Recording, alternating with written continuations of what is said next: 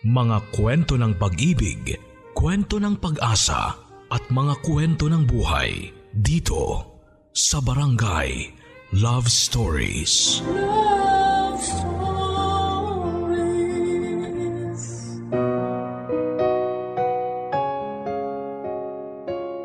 Tayong mga tao na nabubuhay sa mundo ay merong tinatawag na pangarap.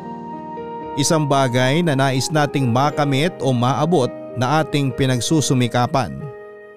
Bawat tao ay may iba't ibang pag-iisip. Kaya naman may kanya-kanya tayong pangarap sa buhay. Mga pangarap na nagsisilbing isa sa ating inspirasyon. Kung bakit tayo ay determinado at nagsusumikap sa ating mga ginagawa. Ang pangarap ay hindi madaling makamit ngunit tiyak mo na maaabot ang pangarap kung ikaw mismo ay merong pagtsatsaga at pagsisikap. Pagtsatsaga at pagsisikap sa buhay ang isa sa mga sagot upang maabot ang iyong mga pangarap. Idagdag mo pa ang determinasyon at tamang diskarte sa buhay sa pagkamit ng pangarap mo sa buhay sa kabila ng napakaraming balakid upang makamit ang mga ito.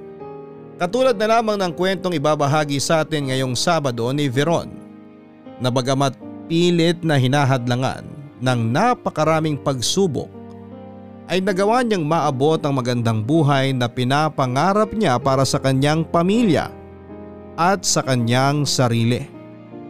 Gusto mo na bang makarelate sa kanya? Alamin natin yan sa kwento ng pag-ibig, buhay at pag-asa sa nangungunang Barangay Love Stories. Dear Papa Dudut, Magandang araw po sa inyo at sa mga loyal kabarangay na nakikinig ngayon. Itago niyo na lamang po ako sa pangalang Veron. 53 years old at kasalukuyang nakatira sa Moriya, Ibaraki, Japan. Kasama ang aking dalawang anak at ng aking long-time Japanese fiancé. Nais ko lamang na ibahagi ang kwento ng aking pakikipagsapalaran sa bansang hindi ko kilala at pakikisalamuha sa mga taong naiibang lengguwahe at kultura sa ating mga Pilipino. Isa pang dahilan ng paglalahad ng kwentong ito ay upang magsilbing inspirasyon sa lahat ng tao na kagaya ko ay nangangarap na umunlad at umasenso sa buhay. Pero lagi nating tatandaan na ang pag-unlad ay hindi natin basta-basta makakamit kung hindi tayo magsisikap na mangyari yon. Dahil ang pag-asenso at pagkamit ng mga pangarap ay hindi basta basta ibinibigay sa atin. Kailangan natin itong paghirapan at pagsumikapan. At sisimulan ko na ang aking kwento kung paano nga ba ako napadpad sa isang dayuhang bansa upang makipagsapalaran. Papadudo tatlo kaming magkakapatid na pawang mga babae at ako ang bunso. Nasa average level noon ang antas ng pamumuhay namin na kung minsan ay wala, minsan ay meron. Nag-aaral ako noon sa isang university sa Katipunan Avenue bilang second year college sa kursong Business Administration. At masasabi kong hindi naging madali ang buhay namin noon lalo pa at hirap kami sa usaping pinansyal. Idagdag mo pa na mahilig ding magsugal ang mami ko kaya nga madalas silang mag-away noon ni daddy. Na di kalaunay nauwi na sa hiwalayan dahil sa hindi na maawat ni daddy ang pagsusugal ni mami. Halos tinitipid ko noon ng pera para lamang magkasya yon ng isang linggo para sa pamasahe at baon ko. Ugali kasi ni mami na kapag binigyan niya ako ng pera ay bahala na akong mag-budget noon. Pero kahit naman na ganon siya ay mahal na mahal ko pa rin siya. Kaya nga ako nagpupursige sa pag-aaral ay para makapagtapos ako at makahanap ng magandang trabaho at may ahon ko sa hirap ang pamilya ko. Pero dahil nga sa palagiang pagsusugal noon ni mami ay unti-unti na ring nauubos ang mga ipon namin pati na rin ang perang iniwan ni daddy para sa pag-aaral naming magkakapatid. Dahil nga doon ay napilitan akong tumigil sa pag-aaral at dahil uso noon ang mga recruiter ng entertainer sa Japan ay isa na rin ako sa nag-apply para magtrabaho doon. May nakilala kasi si mami noon na entertainer sa Japan. Nakakauwi lang ng Pilipinas para magbakasyon at nireto nga raw niya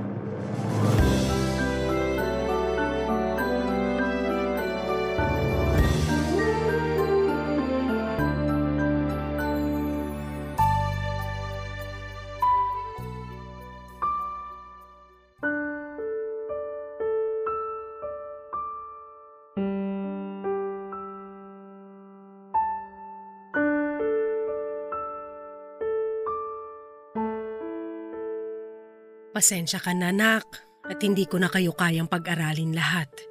Ano pong ibig niyong sabihin? Patitigilin muna kita sa pag-aaral, nak. Pero mami, alam niyo po kung gaano ko kagustong makapagtapos ng pag-aaral. Alam ko naman yon. Kaya lang nasa second year ka pa lang naman eh. Ang mga ate mo graduating na pareho. Kaya kailangan nilang magpatuloy sa pag-aaral. Mami naman eh. Kahit wag niyo na po akong bigyan ng pangkain ko, pamasahe lang po okay na. Basta maituloy ko lang po yung pag-aaral ko.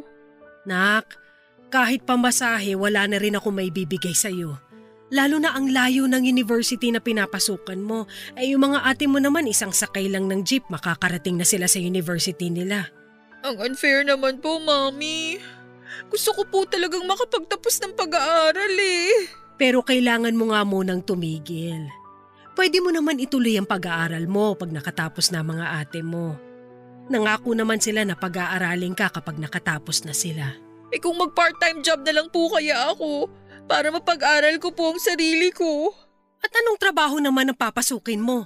Katulong, tindera, janitress, serbidora. Ganong mga trabaho ba ang gusto mo? Pwede po ako magtindera o kaya janitress. Hindi ako papayag. Magkano lang naman ang kikitain mo dyan? Hindi yun sasapat para makapagtapos ka ng pag-aaral. Kaya ang mabuti pa, e eh makinig ka na lang sa akin. Pansamantala ka lang naman titigil eh. Pero mommy… Wala nang pero-pero.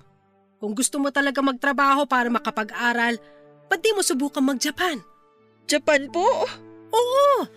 May kumari ako na kauuwi lang galing Japan. Entertainer siya doon at balita ako malaki ang sweldo. Gusto niyo po na magtrabaho ako sa Japan? Temporary lang naman anak, habang hindi ka pa naman nag-aaral. Mag-ipon ka at saka ka magpatuloy sa pag-aaral mo. Pero ang layo po ng Japan, Mami. Hindi rin po ako marunong mag-Japanese. Matututunan mo naman yun, nak. Yung kumari ko nga, hindi yung marunong maghapon pero tingnan mo naman ngayon. Para ng hapon ko magsalita. o bakit? Ayaw mo ba? Malaki ang sweldo doon. O kung magkataon pa makapangasawa ka ng mayamang hapon, giginhawa ang buhay natin. Di ko naman po kasi alam ko ano magiging kapalaran ko doon. Anong magiging buhay ko doon? Baka mapahamak naman po ako. Ano ka ba, nak? Tutulungan ka ng kumari ko. Sigurado kung hindi ka niya pababayaan doon. Siya ang bahala sa lahat. Nangangailangan daw sila ng entertainer. Mali mo naman. Ito na pala magiging swerte natin. Swerte mo! Pwede po bang pag-isipan ko muna? Ay bakit pag-iisipan mo pa? Eh kasi ayoko pong lumayo sa inyo. Huwag mo kong alalahanin dito, nak. Pagkakataon na to. Kapag sinwerte ka sa trabaho mo sa Japan, hindi ka lang basta makakaipon para sa pag-aaral mo. Mabibigyan mo na rin ako ng maginhawang buhay kagaya ng lagi mong sinasabi sa akin. Kaya ko naman pong gawin yun kahit nasa Pilipinas ako eh. Pero mas mapapabilis kung sa Japan. Wala na tayong babayaran na kahit ano. Si Kumari nang bahala sa lahat ng kailangan mo. Pag-isipan mong mabuti, nak. Sige po.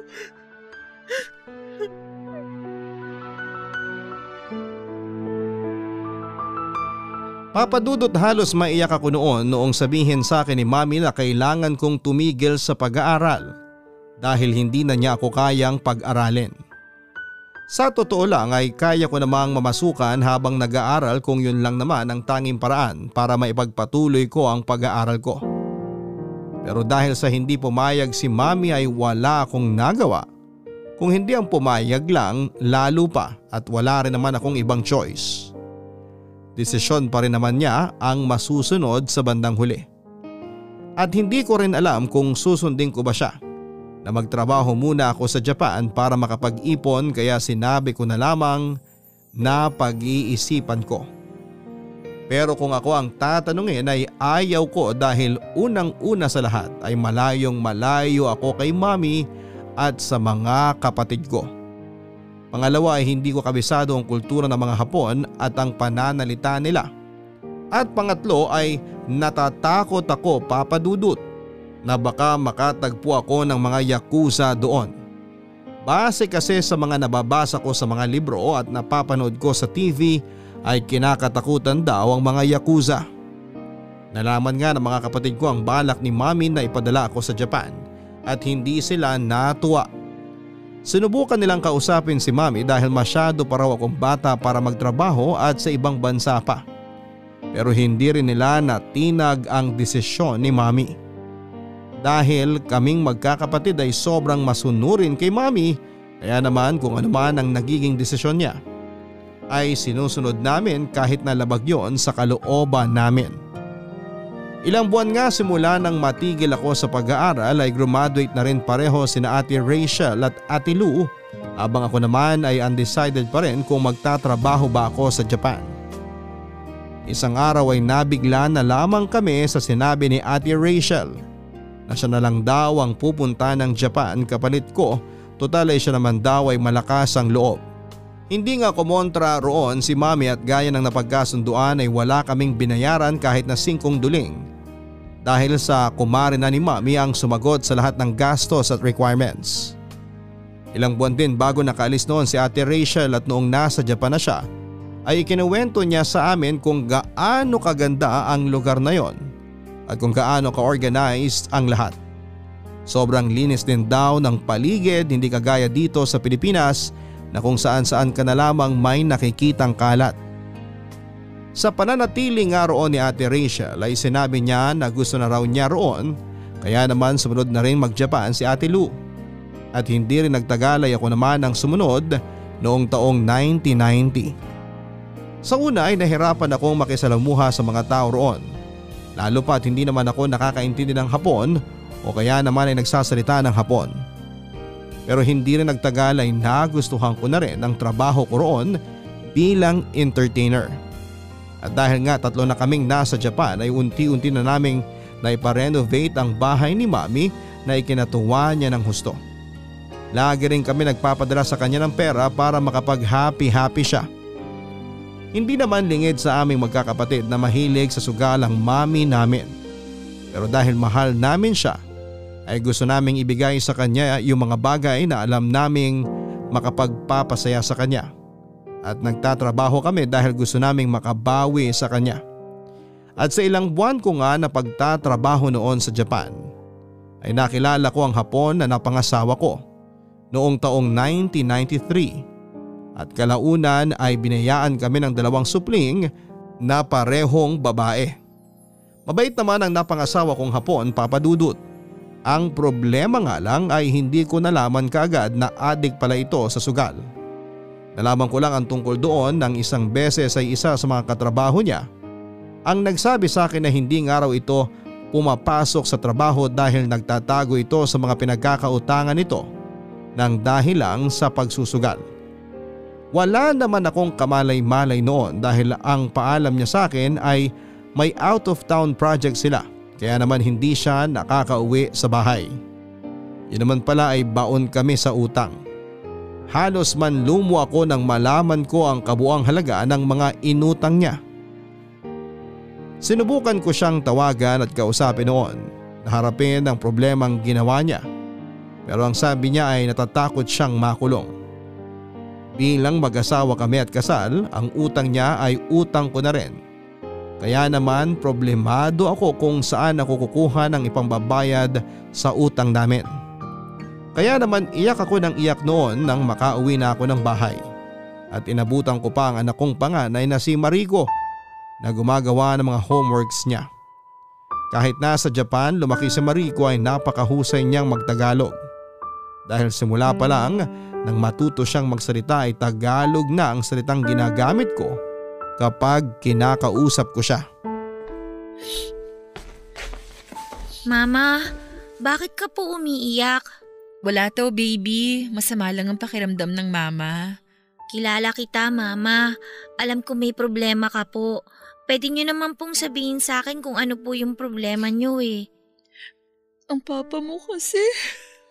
Bakit po? May nangyari po ba kay Papa? Wala baby.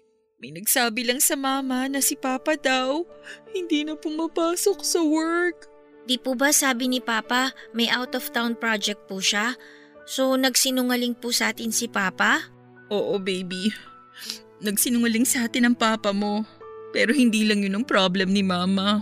Ano pa po, Ma? Ang papa mo raw, hindi na siya pumapasok sa work kasi marami siyang utang. Nagtatago siya sa mga pinagkakautangan niya.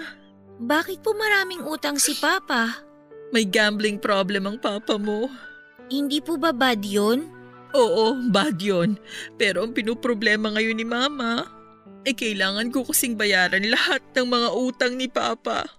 Pero utang po ni Papa yun. Bakit po kayo ang kailangan magbayad? Kasi si Papa asawa ni Mama. At ang utang ni Papa, utang rin ni Mama. Unfair po yun, Mama. Si Papa lang po dapat ang magbayad nun. Yun kasi ang law, baby. Kailangan nating sumunod sa batas. Pero ikaw naman po ang mahihirapan. Dapat po tutulungan kayo ni Papa sa pagbabayad. Mas madali po yun. Hindi ko nga alam kung nasa ang papa mo eh. Tinatawagan ko siya pero hindi ko siya makontak. Pag naghiwalay po ba kayo ni Papa, hindi nyo na po kailangan bayaran yung utang niya? Oo. Pero mahabang proseso ang dadaanan ng pakikipaghiwalay ko sa papa mo. Hiwalayan nyo na po si Papa. Nagsisinungaling si Papa sa inyo eh. Sabi niya may out of town trip siya, pero wala naman po pala. Papayag ba kayo kung sakaling hihiwalayan ko ang papa ninyo? Kung yun lang po yung paraan para hindi na po kayo mahirapan, Ma. Bakit? Hindi nyo na ba mahal ang papa nyo? Bakit? Kami po ba, Ma? Mahal po ba niya kami? Oo naman, mahal niya kayo. Ano bang klaseng tanong yan? Kung mahal po kami ni Papa, hindi niya po kami pababayaan.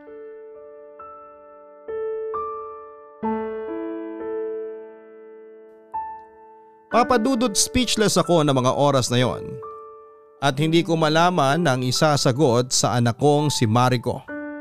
Sa murang edad niya kasi ay hindi siya mahirap paliwanagan ng mga bagay na tanging matatanda lamang ang nakakaintindi. Hindi ko tuloy maiwasang hindi humanga sa kanya dahil napakakalmado lamang niya at hindi nag-hysterical sa mga ganong klase ng bagay. Kung sa iba siguro na kaedad ni Mariko ay baka nagwala na lalo na kung maghiwalay na ang mga magulang nito. Papadudo taong 2007 ay nakapag-desisyon na ako na makipag-divorce na sa asawa ko. Pero dahil mahaba-haba pang proseso yon ay nakisama pa rin ako sa asawa ko nung minsan ay umuwi siya sa amin. Panay ang hingi niya ng tawad sa akin dahil itinago niya ang katotohanan. Pero sinabi ko sa kanyang wala akong pakialam basta ang gusto ko lamang ay maghiwalay na kami. Hindi ko nga inaasahan na mabilis siyang papayag na maghiwalay kami. Samantala dahil nga sa ako na lamang ang inaasahan ng mga anak ko sa kanilang pag-aaral at mga pangangailangan ay nagpa siya ako magdoble kayod sa club na pinagtatrabahuhan ko. Sa pagtatrabaho ko na igugol ang buong panahon at oras ko sa kagustuhan na rin na mabayaran ang utang ng asawa ko. Ako na rin kasi ang nahihiya kapag may nakakakita sa akin na pinagkakautangan nito. Nakiusap ako sa kanila na unti-unti ay babayaran ko ang mga perang hiniram nito sa kanila at pumayag naman sila. Habang hindi pa nga na-approve ang divorce namin ng aking asawa ay nanatili pa rin kami ng mga bata kasama niya. Bagamat ayaw niyang makipaghiwalay sa akin ay wala rin naman siyang nagawa dahil gusto ko na talagang makipaghiwalay. Naisip ko kasi na baka sa susunod ay hindi lang ang pagiging sugarol niya ang problemahin ko. Barangay Love Stories. Barangay Love Stories.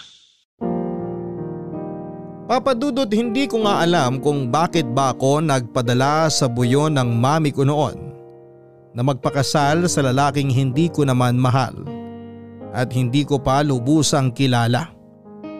Masyado pa akong bata noon at wala pa naman sa isip ko ang pag-aasawa. Kung alam ko lang sana na magiging ganon ang sitwasyon at mababaon din ako sa utang ay hindi na sana ako nagpakasal. Pakiramdam ko tuloy ay ibinalik ko lang ang 50 lapad na ibinigay ng asawa ko noon kay mami para lang mapakasalan ako. Sa Japan kasi papadudod ay may kaugalian na kapag mag-aasawa ang lalaking Hapon ng babaeng iba ang lahi ay obligado silang magbigay ng 100 lapad sa mga magulang ng babaeng pakakasalan nila. Pero ang sa kaso namin ay 50 lapad lamang ang naibigay ng asawa ko kay mami dahil hindi naman siya mapera at biglaan lang din ang pagpapakasal namin. Patapos na kasi ang kontrata ko noon sa club na pinagtatrabahuhan ko at hindi nga ako nakapag-renew sa hindi ko malamang kadahilanan. At dahil nga tapos na ang kontrata ko ay kailangan ko nang bumalik ng Pilipinas. Pero kinausap ako ni mami na kung makakahanap daw ako ng hapon na willing akong pakasalan ay mainam para maging ganap na Japanese citizen raw ako at hindi ko na kailangang bumalik pa ng Pilipinas. Nabigla naman ako noon sa sinabi ni mami dahil ang kasal para sa akin ay ginagawa lang kasama ang taong mahal mo at wala ng ibang dahilan. Mataas ang respeto ko sa salitang kasal at napakasagrado noon para sa akin. Kaya hindi ko lubos maisip ang naging suggestion sa akin ni mami na magpakasal ako ng ganun lamang. Pero dahil sa hindi ko rin magawang suwayin si mami ay pumayag akong magpakasal sa lalaking hindi ko naman mahal hanggang sa nagkaroon na kami ng anak. Sa paglipas naman ng panahon ay natutunan kong mahalin ang lalaking napangasawa ko. Pero lahat ng iyon ay naglahong parang bula nang malaman ko ang sekretong tinatago niya sa akin. Pero kahit na ganoon ay naisip ko na kung hindi man ako sinwerte sa asawa, ay sobrang swerte ko naman sa mga anak ko dahil mahal na mahal nila ako. At lagi silang nandyan para damayan ako.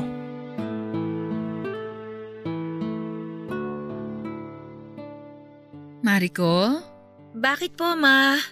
Nakapag-decide na ako na tuluyan na ako makikipaghiwalay sa papa nyo. Di ba po naghiwalay na kayo ni Papa? Oo. Pero hindi pa naman yun na-approve. Nasa proseso pa kaya naghihintay pa tayo, di ba? Ganun po ba? Pero sigurado na po ba kayo?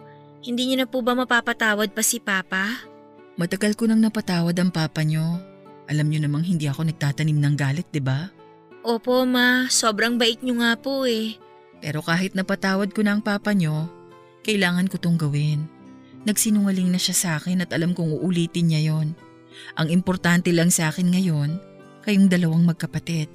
Sasama po kami sa inyo, ma. Huwag niyo po kaming iiwan kay Papa, ha? Siyempre hindi. Hinding hindi ko kayo iiwan. Kaya nga ako nagsisikap dahil sa inyo. Ginagawa ko lahat ng makakaya ko para sa inyo. Thank you po, ma. Kasi kahit nahihirapan na po kayo sa pagbabayad ng utang ni Papa, hindi niyo pa rin kami pinapabayaan. Bakit ko naman kayo pababayaan? Mga anak ko kayo at mahal na mahal ko kayo. Alam ko po na halos hindi na po kayo nakakapagpahinga dahil sa pagtatrabaho para lang po mabayaran ng mga utang ni Papa. Huwag mo akong intindihin anak. Ang mahalaga, magkakasama tayo. Sa inyo ko kumukuha ng lakas para kayanin ko lahat ng to.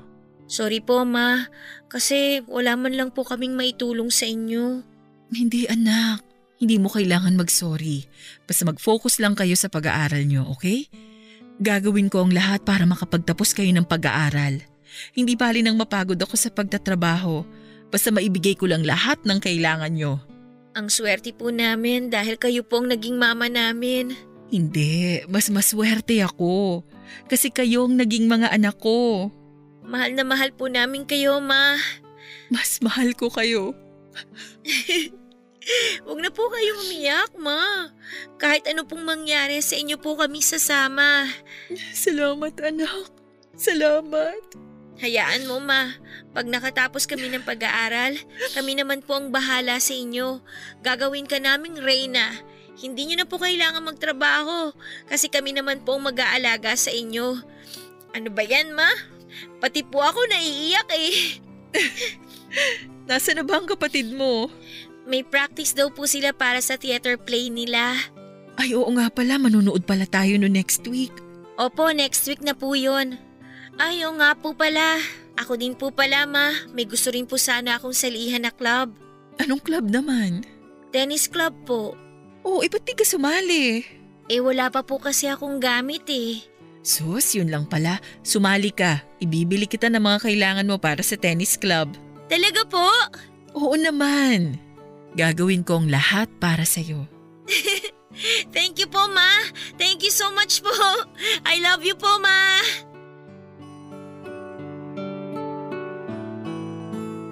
Papadudot taong 2008 nga ay tuluyan nang napawalang bisa ang kasal namin ng asawa ko. At nanatili naman siyang tahimik tungkol doon. Na-realize din daw niya ang pagkakamaling nagawa niya. Pero huli na para magsisi pa siya. Hindi lang daw niya matanggap na sarili niyang pamilya ang magiging kapalit sa mga utang niya. Matagal ko naman siyang napatawad at masasabi kong Nanghihinayang din ako sa mga pinagsamahan namin. Lalo pa at may dalawa kaming anak. Pero wala naman ako magagawa dahil yung pagsisinungaling niya sa akin ay hindi ko mapapalampas. Buong pagsasama namin ay naging tapat ako at wala akong inilihim sa kanya dahil ayaw ko na maglihim siya sa akin. Kung sana ay ipinagtapat lang niya sa akin ang totoo ay baka naiintindihan ko pa. Pero napakatagal ng panahon niyang itinago sa akin ang addiction niya sa sugal at ibinaon niya pa sa utang ang pamilya namin. Ang tangi na sabi ko lang sa kanya noon ay ayusin na niya ang buhay niya dahil hindi na kami bumabata pa. Na kung may balak pa siyang mag-asawa ulit ay huwag na niyang ulitin ang pagkakamaling ginawa niya dahil napakahirap ng broken family. At alam na alam ko yon hindi ko na naman siya pinagbawalan na madalaw ang mga bata kung gusto niya. Pero nahihiya na raw siyang humarap sa mga anak namin dahil alam niya raw sa sarili niya kung gaano siya nagkulang sa mga ito. Sinabi ko naman sa kanya na matalino at mabait na bata ang mga anak namin. Kaya maintindihan nila ang sitwasyon at hindi nila magagawang magtanim ng galit sa kanya. Nginitian lamang niya ako at saka siya muling humingi ng tawad sa akin at sinabing sana ay maging magkaibigan kaming ulit. Sinabi ko namang walang problema sa akin dahil mabuti na nga rin yon na wala kaming sama ng loob sa isa't isa bago tuluyang maghiwalay ang mga landas namin. Nagpasalamat din siya ng gusto sa akin dahil nagawa kong bayaran ang lahat ng mga utang niya. Ginawa ko ang lahat noon dahil nga sa mag-asawa kami at ayaw ko rin na mabaon sa utang ang pamilya namin. Hindi naman ako nangihinayang sa pera na ipinambayad ko sa mga utang niya. Ang tanging pinanghihinayanganan ko lamang ay ang pamilya naming nasira dahil lamang sa pagkalulong niya sa sugal. Hindi naman sa nag-iisip ako ng hindi maganda pero what if kung sa susunod ay may mapahamak na dahil sa mga utang niya. Pero tapos na yon at tuluyan na nga kaming naghiwalay. Ang tanging priority ko na lamang ng panahon na yon ay ang mga anak ko.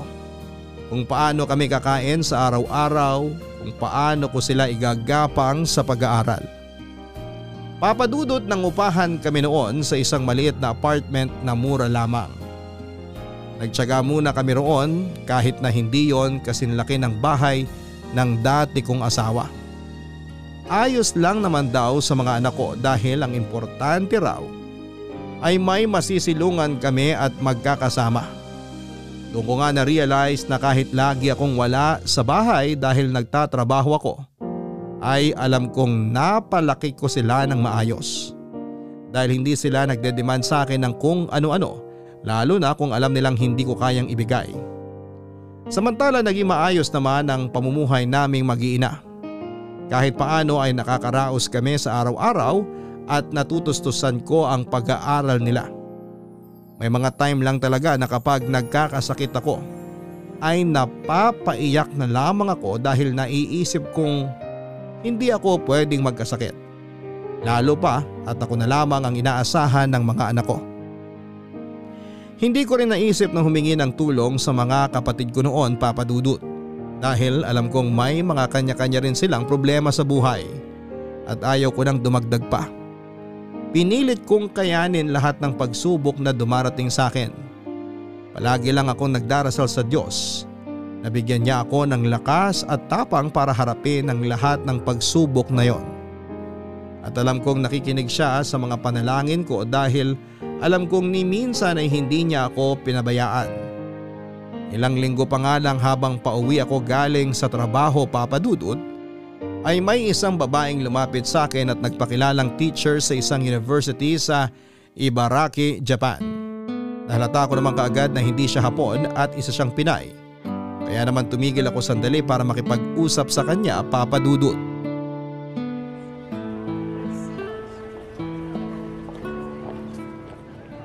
Hi, magandang gabi sa'yo. Ay, madaling araw na pala. Hi Den, may kailangan ka? Actually, meron. Baka lang kasi gusto mong i-consider. Pwedeng diretsahin mo na ako kung ano ba talagang kailangan mo? Oh, sorry. Ako pala si Gracia. Anyway, math teacher ako sa Seiha University and almost seven years na ako nagtuturo. Okay. Anong kailangan niyo sa akin? Bale, lagi akong kasama nung asawa ko na pumupunta dun sa club na pinagtatrabahuhan mo. Don't get me wrong ha, lagi kasi silang nagiinuman sa club na yon kasama ng mga katrabaho niya. Lagi ako nakikisabit, alam mo na. Baka mga liwa si mister. ah, kidding aside, napansin kita agad. Bakit? Kilala mo ba ako? Hindi kita kilala personally pero lagi kasi kitang nakikita at lagi rin kitang inoobserbahan. Magaling ka palang mag-English. Ah, oo. English kasi talaga ang language na ginagamit ko nung mapunta ako rito. Nakasanayan ko ng gamitin. Ano bang meron? Baka kasi gusto mo mag-apply bilang English teacher para hindi mo na kailangan magtrabaho sa club. Hindi sa minamaliit ko yung trabaho mo pero sayang kasi yung husay mo sa pagsasalita ng English. Gustuhin ko man pero hindi naman ako tapos ng pag-aaral. Kaya nga nagtsatsaga ako sa club bilang entertainer eh. Yun lang ba? Walang problema yun. May program ang Seha University na open sa mga balak maging English teacher. Ititrain ka nila. Siyempre, mag-aaral ka uli pero magpo-provide sila ng allowance para sa'yo. Pero may mga exams na dapat mong ipasa kung gusto mo talagang maging teacher. Then, kapag nakapasa ka at nakagraduate, pwede ka nang kumuha ng lisensya bilang teacher and last but not the least, kailangan mong umattend ng mga seminar. Kung mag-aaral kasi ako ulit, paano naman ang pamilya ko? May dalawa akong anak na nag-aaral. Nagbabayad pa ako ng renta sa apartment na tinitirhan namin. Tulad nga ng nabanggit ko, may allowance na ibibigay sa'yo kapag nag-train ka under Seha University. Dalawang lapad yun kada buwan, edi 10,000 pesos. Bakit ganun kalaki ang allowance? Kasi in demand ang English teacher dito sa Japan. Kung di mo napapansin, halos mabibilang mo lang yung mga Japanese na nakakaintindi ng English. Kaya ang gusto nila, kumuha ng mas marami pang English teacher na capable talaga at mahusay sa English. Kung tutusin, di ka na mahihirapan kasi marunong ka nang magsalita ng Hapon. Pwede bang pag-isipan ko muna? Oo naman, pwede. Pero kung gusto mong mapadali ang pag-iisip mo, tutulungan kita. Aside sa mga benefits na nasabi ko sa'yo kapag nag-undergo ka na ng training, kung may mga anak kang nag-aaral, pwede nilang bigyan ng scholarship kung makakapasa sila sa exam na ibibigay ng university as long as within high school bracket pa sila. Kung college naman na sila, di na sila eligible para sa scholarship. Talaga pwede silang maging scholar? Sakto kasi nasa junior high pa lang ang mga anak ko. Ayun! Pwede pa sila! Kailangan lang nilang mag-take ng exam. Pero okay lang ba yon? Sa ibang school sila nag-aaral eh. Oo, kasama yan sa program nila. Ang kaibahan lang, kung sa SEHA sila nag-aaral, di na nila kailangan mag-take ng exam. Basta may proof lang na indigent sila or may financial problem na nakakahadlang sa pag-aaral nila. Paano ba mag-apply? Gusto ko sanang subukan. Nice decision! So, para makapag-apply ka, syempre kailangan ng mga document mo, birth certificate, certificate of residency, visa, yung mga additional requirements, sila na bahala magsabi sa'yo. Basta i-ready mo lang lahat ng mga binanggit ko sa'yo. Marami pa silang benefits sa ibibigay kapag nakapasa ka na. Sige, maraming salamat. Pero paano ba? Paano kita makukontak para sana matulungan mo ako makipag-usap sa kanila? Eto, nandiyan yung contact number ko. Tawagan mo ako pag handa ka na ha. Maraming salamat, Gracia. Walang anuman. Sino pa pang magtutulungan sa dayuhang bansa na to? Eh di tayo lang din na kapwa mga Pilipino.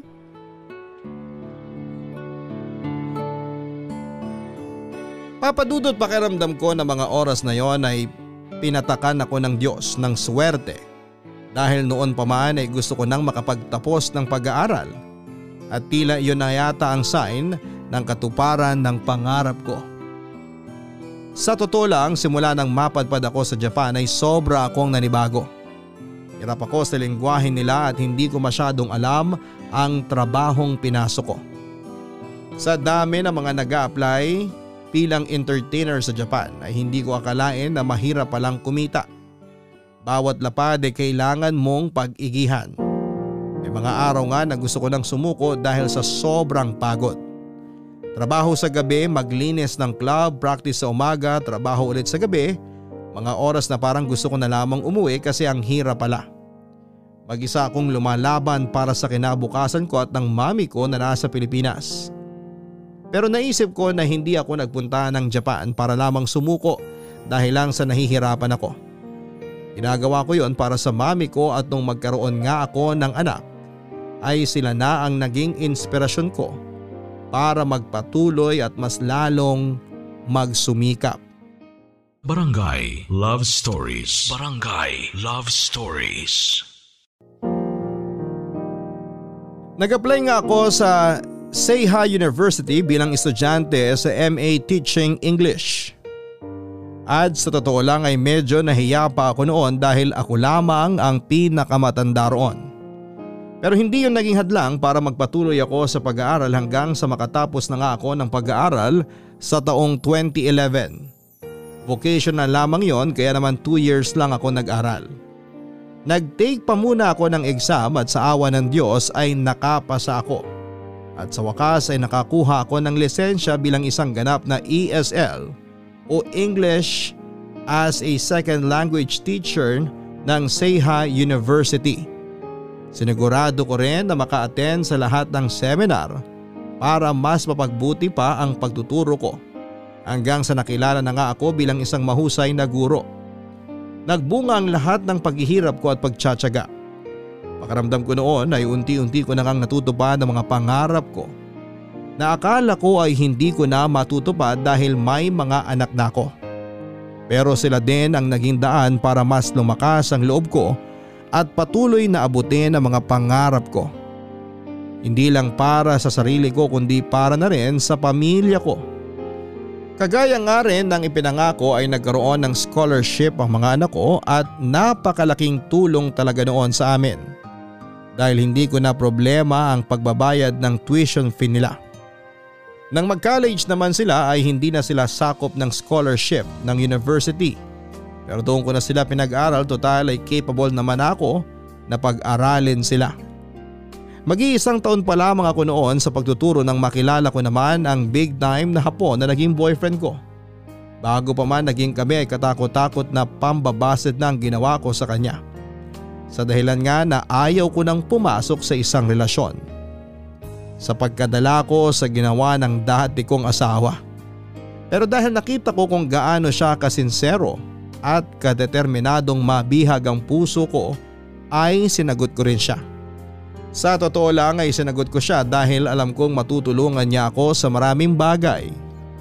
Pero kalauna naman ay talagang nahulog na ang loob ko sa kanya. Bukod kasi sa mabait siya ay nakita ko kung gaano siya ka-concern sa akin. Lalo na sa mga anak ko. Siya na nga rin ang nagpresenta na sasagot sa gastusin ng pagka-college ng mga anak ko. Mama! Akala ko ba may practice kayo ng tennis ngayon? Bukas na lang daw po since walang pasok. Ganun ba? Ang kapatid mo nandyan na ba? Lumabas lang po sandali, nagpunta sa store. Wala na raw po kasi siyang color pens eh. Eh ikaw, wala ka bang kailangan? Um, wala naman po. Okay, basta kung may kailangan ka magsabi ka lang sa akin ha. Okay po ma. Siya nga pala anak, May sasabihin sana ako, kaso wala pa yung kapatid mo eh. Ano po yun? Importante po ba? Oo eh. Pwede niyo naman pong sabihin sa akin. Ako na lang po magsasabi kay Akira. May good news ako. Sayang wala pa si Akira eh. Sabihin niyo na po, ma. Ano po ba yun? Ang sabi kasi ng tito Kenji nyo, siya na raw ang magpapaaral sa inyo sa college. Talaga po? Oo, kaya hindi na natin po problemahin ang gastos sa pag-aaral nyo. Pero okay lang po ba na ipaako niyo sa kanyang pagpapaaral sa amin?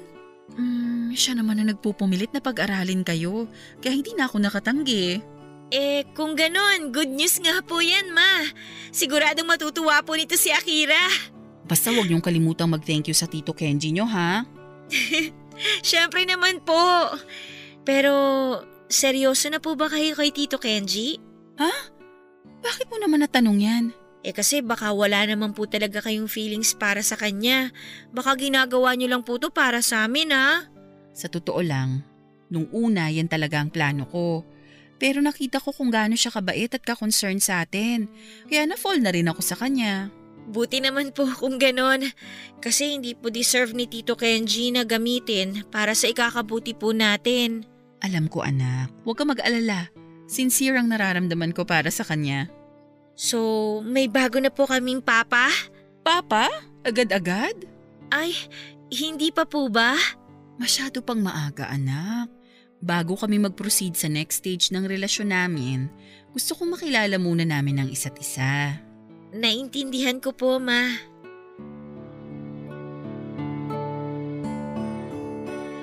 Papadudod sinagot nga ng boyfriend ko ang gastusin sa pag-aaral ng mga anak ko. At sobrang nagpasalamat ako sa kanya dahil hindi niya kami pinabayaan. Siya nga ang naging katuwang ko sa lahat ng bagay. Ang gusto nga niya noon ay ilipat na kami ng tirahan pero mariin akong tumanggi. Lalo pa at nakakahiya naman kung iaasa ko ang lahat sa kanya kung may trabaho naman ako at kumikita na ng sapat para sa pamilya ko. Hindi naman niya ako pinilit pero sinabi niya na kung may kailangan ako ay huwag daw akong mahihiyang magsabi sa kanya. Dahil nga sa mga gandang katangian niya ay mas lalong nahulog ang loob ko sa kanya. At lumalim ang pagmamahal ko sa kanya papadudot. Nakilala namin ang husto ang isa't isa at doon ko nga nalaman na hindi lang pala siya basta mayaman. Napagalaman ko nga na isa pala siyang anak na may-ari ng isang signature brand ng damit. Noong una ay hindi ako naniniwala papadudot dahil parang too good to be true naman. Pero may mga patunay siyang ipinakita sa akin at speechless lamang ako.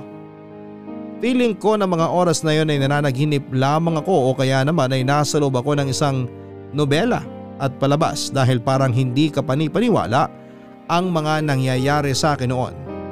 Minsan nga ay natatakot ako dahil parang sobra-sobrang swerte naman yata ang dumarating sa amin. Pero nagdarasal lamang ako sa Diyos.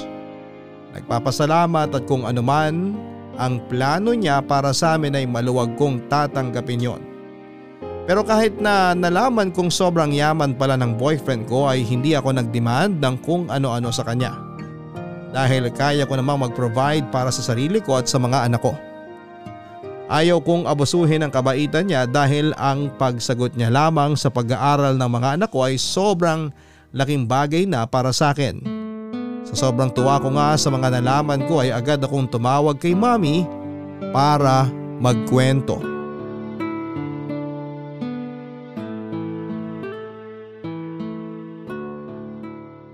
Mami, kumusta na po kayo dyan? Anak ko! Peron! Ayos naman ako rito. Huwag mo akong masyadong alalahanin. Ikaw, kumusta ka dyan? Ang mga apo ko, kumusta? Ayos lang po kami rito, Mami. Eh buti na patawag ka. Wala ka bang trabaho ngayon? Meron po, pero mamaya pa po ang pasok ko. May ichichika lang ako sa inyo, Mi. Chika talaga? Tungkol saan ba yan? May boyfriend na po ako. Ay sus! Ang tanda mo na may pa-boyfriend-boyfriend ka pang nalalaman. Huwag ka nga, Mi. Big time ang boyfriend ko, ha? Ay di nga! Paanong big time?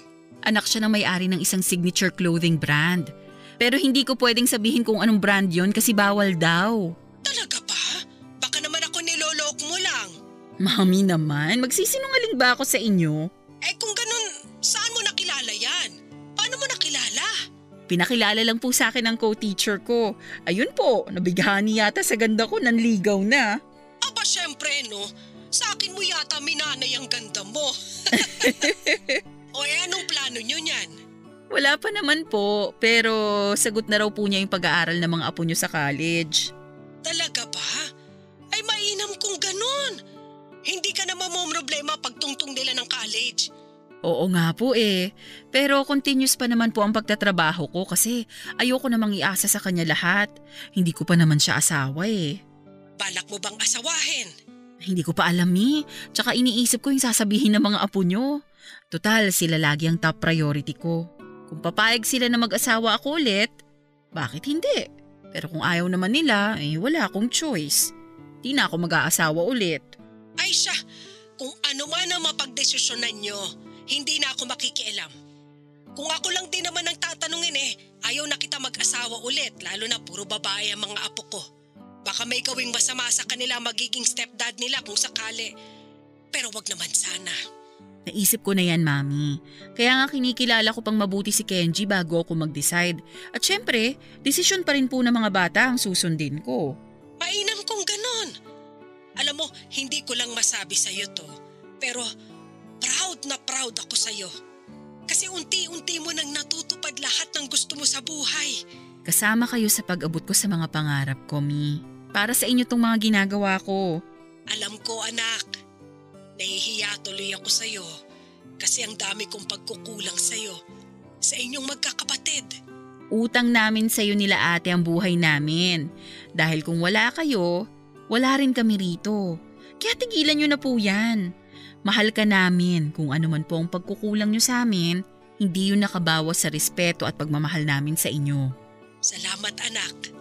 Mahal ko rin kayo. Basta lagi kayo mag-iingat dyan at kung pwede dalawin niyo ako minsan dito. Gusto ko makita ng personal ang magaganda kong mga apo. Opo, Mami. Isasama ko na rin si Kenji. Mainam nga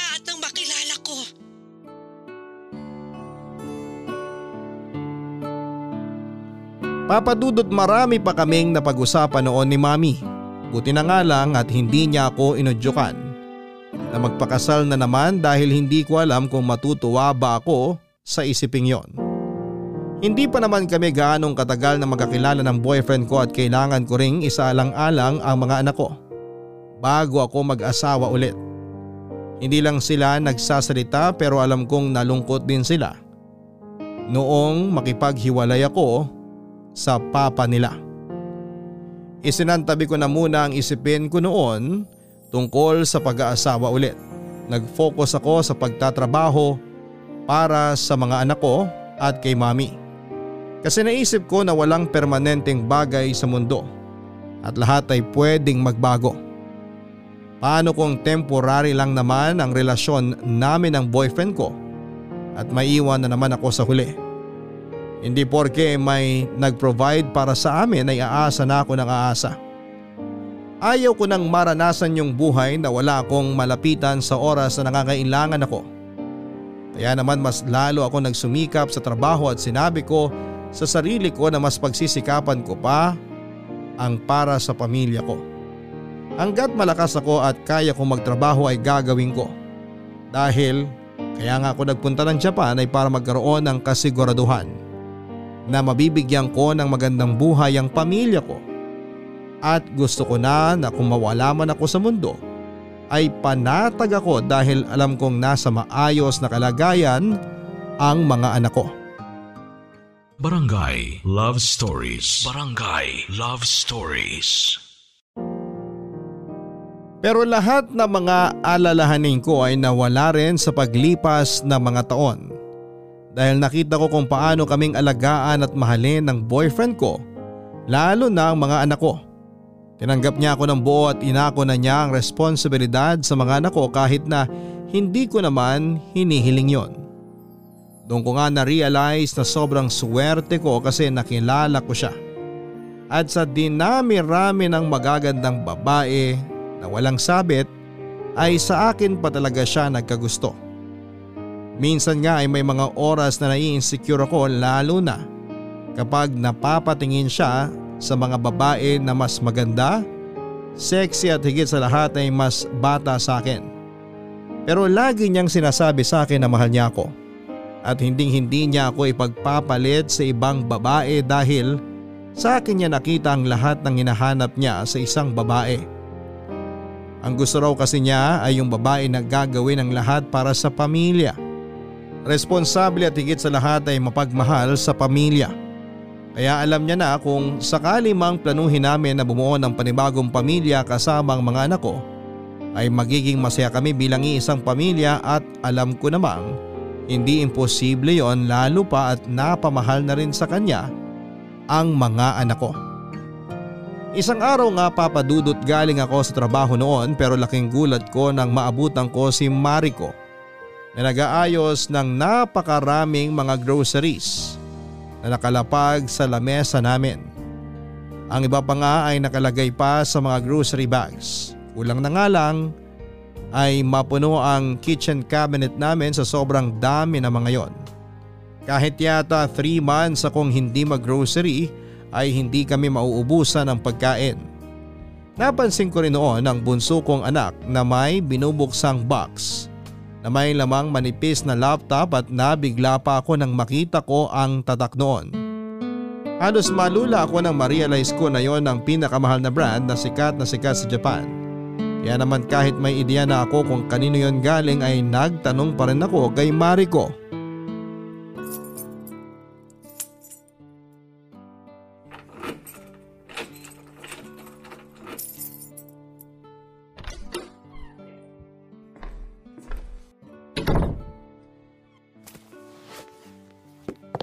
Mariko, nandito na ako. Ma, galing po dito si Tito Kenji. Oo, mukha nga. Anong oras siya dumating? Um, mga 2pm po. Anong sabi niya? Wala bang binilin? Wala naman po. Sinabi niya lang po na iiwan niya po itong mga groceries habang wala kayo. Kasi sigurado daw po na hindi niyo na naman tatanggapin. Hindi ko talaga tatanggapin kasi sobra-sobra na tong binibigay niya. Nagbigay pa yata siya ng laptop sa kapatid mo at yung mamahalin pa talaga. Para daw po may magamit si Akira sa pag-aaral niya. Gusto nga din po niya akong bigyan ng ganon kaso sabi ko may ginagamit naman po ako. Mabuti naman. Basta next time kung ano man ang ibigay niya sa inyong material things, tumanggi kayo, okay? Kasi nakakahiya. Boyfriend ko pa lang naman siya at hindi asawa. Opo, ma. And please, pagsabihan mo rin ang kapatid mo, alalahanin mo ikaw ang mas matanda. Ikaw ang magpaalala sa kanya ng mga bagay na sinasabi ko sa'yo. Opo.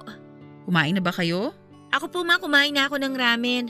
Si Akira mamaya na lang daw po kakain kasi busog pa daw po siya. Pero halata naman pong gusto niya lang itry yung bago niyang laptop. Okay. Anong gusto niyong kainin for dinner? Yung favorite po namin ni Akira, yung chicken adobo. O sige, may space pa ba sa kitchen cabinet natin? Para mailagay na lahat ng mga groceries at hindi pa kalat-kalat sa table. Malit na nga lang po yung space eh. Pero try ko po kung magagawan ko ng paraan para magkasya lahat. Yung iba naman po kasi dyan sa ref ilalagay.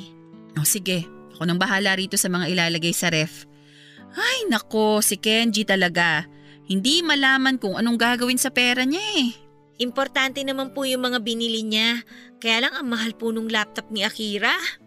Di na naman matutulog yung kapatid mo at baka pati sa pagtulog niyan katabi yung laptop niya. May tanong po pala ako, ma. Ano yun? May balak po ba kayong mag-asawa ulit? Ah, mm, Ayos lang naman po sa amin ni Akira kung mag-aasawa po kayo ulit, ma. Kailangan nyo rin naman po ng makakasama pagdating ng panahon. sigurado ba kayo? Oo, ma. Alam naman po namin kung gaano nyo kamahal si Tito Kenji. Kaya kung alokin niya po kayo ng kasal, umuo na po kayo kagad. Huwag niyo na po kaming alalahanin ni Akira. As long as masaya kayo, masaya na rin po kami. Sa dami naman po ng hirap at sakripisyo nyo para sa aming magkapatid, panahon na rin naman po para sundin nyo naman kung ano po yung makakapagpasaya sa inyo. Salamat anak. Salamat. Hindi niyo alam kung gaano kaimportante sa akin ang blessing ninyo. Kaya nga po wag nyo na kaming alalahanin. Ay, ma, Kailangan ko nga po palang ipaayos yung tennis racket ko. Sira na po kasi yung mga strings eh. Hindi ko po tuloy magamit. Ang mahal naman po kung bibili tayo ng bagong tennis racket. Ay, ganun ba? O sige, bukas ipapaayos natin. Iwanan na lang natin sa repair shop then balikan na lang natin after school, okay? Sige po. Thank you, Ma. Anything for you, anak.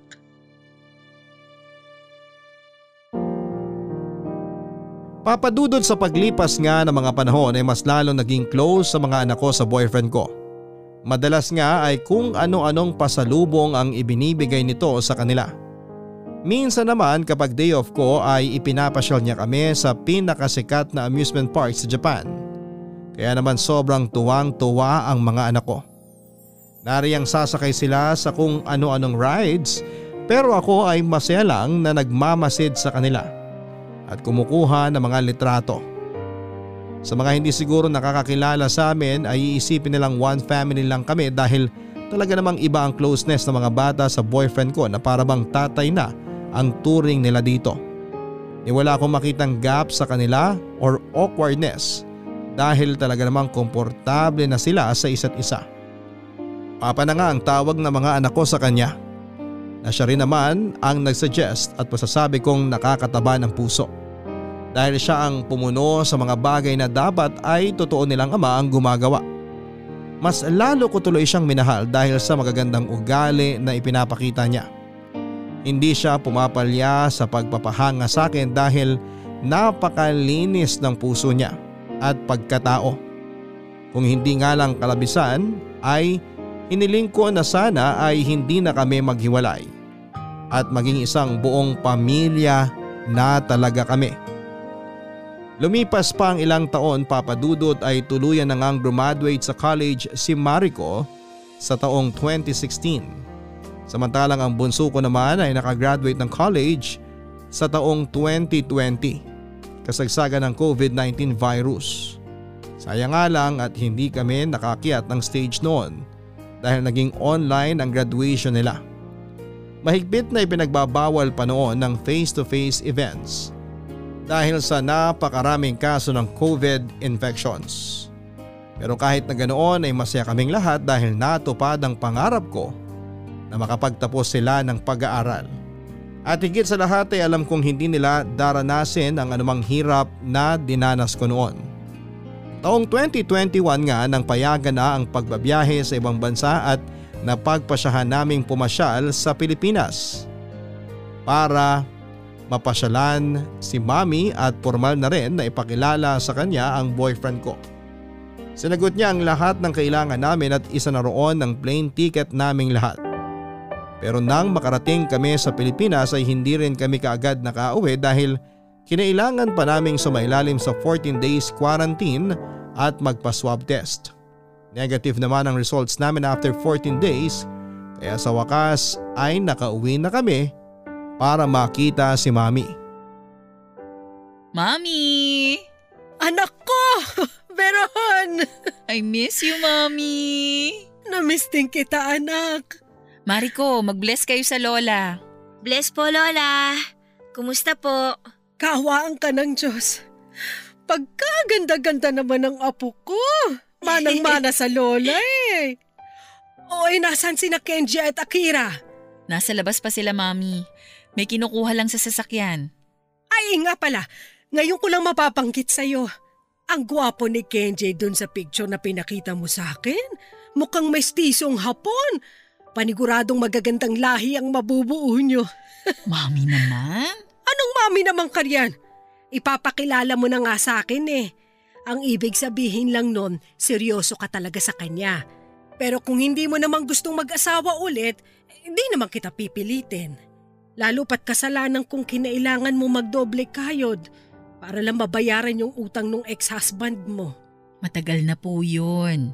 Kalimutan ko na nga po eh. Huwag niyo na pong sisihin ang sarili ninyo. Eh kung hindi ako nakapag-asawa noon, wala kayong magagandang apo ngayon. Sa bagay, kumalat naman ang magagandang lahi natin kaya bawi lang din. si mami talaga, puro na lang biro. Hindi biro yon anak. Seryoso ko. Pero ano ba talagang balak mo? Mukha namang kasundo ng mga bata yang si Kenji. Papa na nga po ang tawag nila kay Kenji eh. Ayun naman pala eh. Ano pa bang inaalala mo? Siyempre, manghihingi po ako ng blessing sa inyo para mag-asawa ulit. Ay tinatanong pa ba yan? Siyempre hindi ako tutol. Basta kung saan ka masaya ta mga bata, doon ako. Basta sabihin mo kay Kenji, huwag niya kalimutan yung sandaang lapad ko ha. Mami! Mayro lang naman. Ipang mamadyong nyo lang naman yung pera eh. Hindi ah. Hindi ko naman inuubos sa pagmamadyong yung mga perang binibigay niyo sa akin. Pinarenovate ko nga tong bahay gaya ng bilin niyo at nagpagawa ko ng apat na apartment sa likod para may buwanang dumarating na pera sa akin. Alam naman po nila ate yon. Binibiro ko lang din po kayo. Ay wag mo akong binibiro at matanda na ako. Masyado na akong sensitive. Opo, mami. Eh, maiba ko. Gaano katagal ba kayo rito sa Pinas? Mga two weeks po. Alam niyo namang hindi po kami pwedeng magtagal dito. Ay siya, sige. Basta sa susunod, dalawin niyo ulit ako rito, ha? Oo naman po.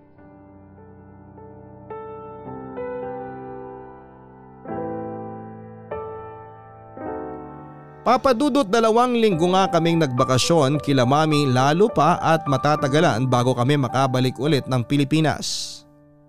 Nagiiyakan pa nga kami dahil ayaw iwan ng mga bata ang lola nila.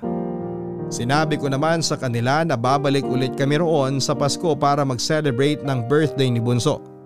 Lalo na December 25 ang birthday nito. Naging maginhawa nga ang buhay naming mag-iina sa Japan kasama na ngayon ng fiancé ko. Pero kahit naman nakasuporta siya sa amin ay hindi pa rin ako tumitigil sa pagtatrabaho dahil ayaw ko rin na abusuhin ang kabaitan niya sa amin. Lagi lang naman siyang nakaalalay kung sakaling kailangan ko talaga ng tulong at masasabi ko nga na hindi lang siya basta fiancé ko lang. Siyang may tuturing kong best friend, companion at mortal enemy na rin dahil madalas kami magtalo kapag may mga bagay siyang gustong bilhin sa akin na hindi ko naman kailangan at may kamahalan pa. Pero kahit na ganoon ay hindi naman kami nag-aaway ng matindi at sa bandang huli ay magbibiroan kami na parang walang nangyari. Sa ngayon nga papadudot ay may mga trabaho na pareho ang dati kong mga baby na ngayon ay dalagan-dalaga na. Ang panganay kong si Mariko ay nagtatrabaho sa Japan Airlines.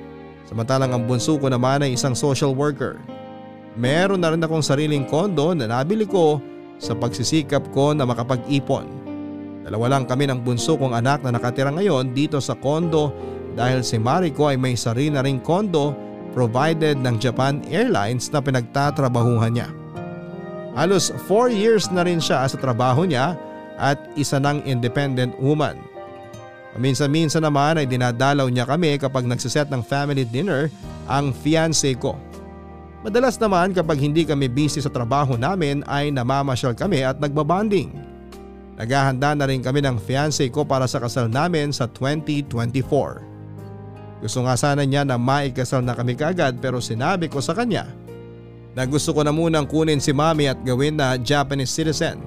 At ngayon ay masasabi kong natupad ko na ang lahat ng pangarap ko. Hindi lang para sa sarili ko kundi para na rin sa pamilya ko. At dito ko na nga po tinatapos ang mala roller coaster ride na kwento ng aking buhay. Maraming salamat papadudot sa kalima na isa ito sa mga sulat na mapalad na mapipili ninyong basahin sa araw na ito sa Barangay Love Stories. More power sa inyong programa. Ang inyong forever kapuso at kabarangay, Veron. Maraming salamat Veron sa pagbabahagi mo sa amin ng nakaka-inspire mong kwento dahil talaga namang nagsumikap ka para maabot ang mga pangarap mo sa kabila ng maraming pagsubok at hirap na iyong dinanas. Bilang isang tao hindi natin may iwasan na magkaroon ng mga suliranin upang tayo ay ganap na magtagumpay. Kailangan mo lang na magpakatatag at magtiwala sa iyong sarili upang malagpasan mo ito. Sa iyong pagtatagumpay ay meron kang makakamit na biyaya. Ito ay tagumpay at pamilya na kapalit ng iyong mga paghihirap, pagtsatsaga at pagsisikap sa yugto ng iyong buhay. Lagi nga nating tatandaan na kung may mga bagay tayong gustong maabot, yon ay kailangan nating paghirapan at pagsumikapan. Hanggang sa muli ako po ang inyong si Papa Dudut sa mga kwento ng pag-ibig, buhay at pag-asa sa Barangay Love Stories number 1. Mga kwento ng pag-ibig, kwento ng pag-asa at mga kwento ng buhay dito sa Barangay Love Stories. Love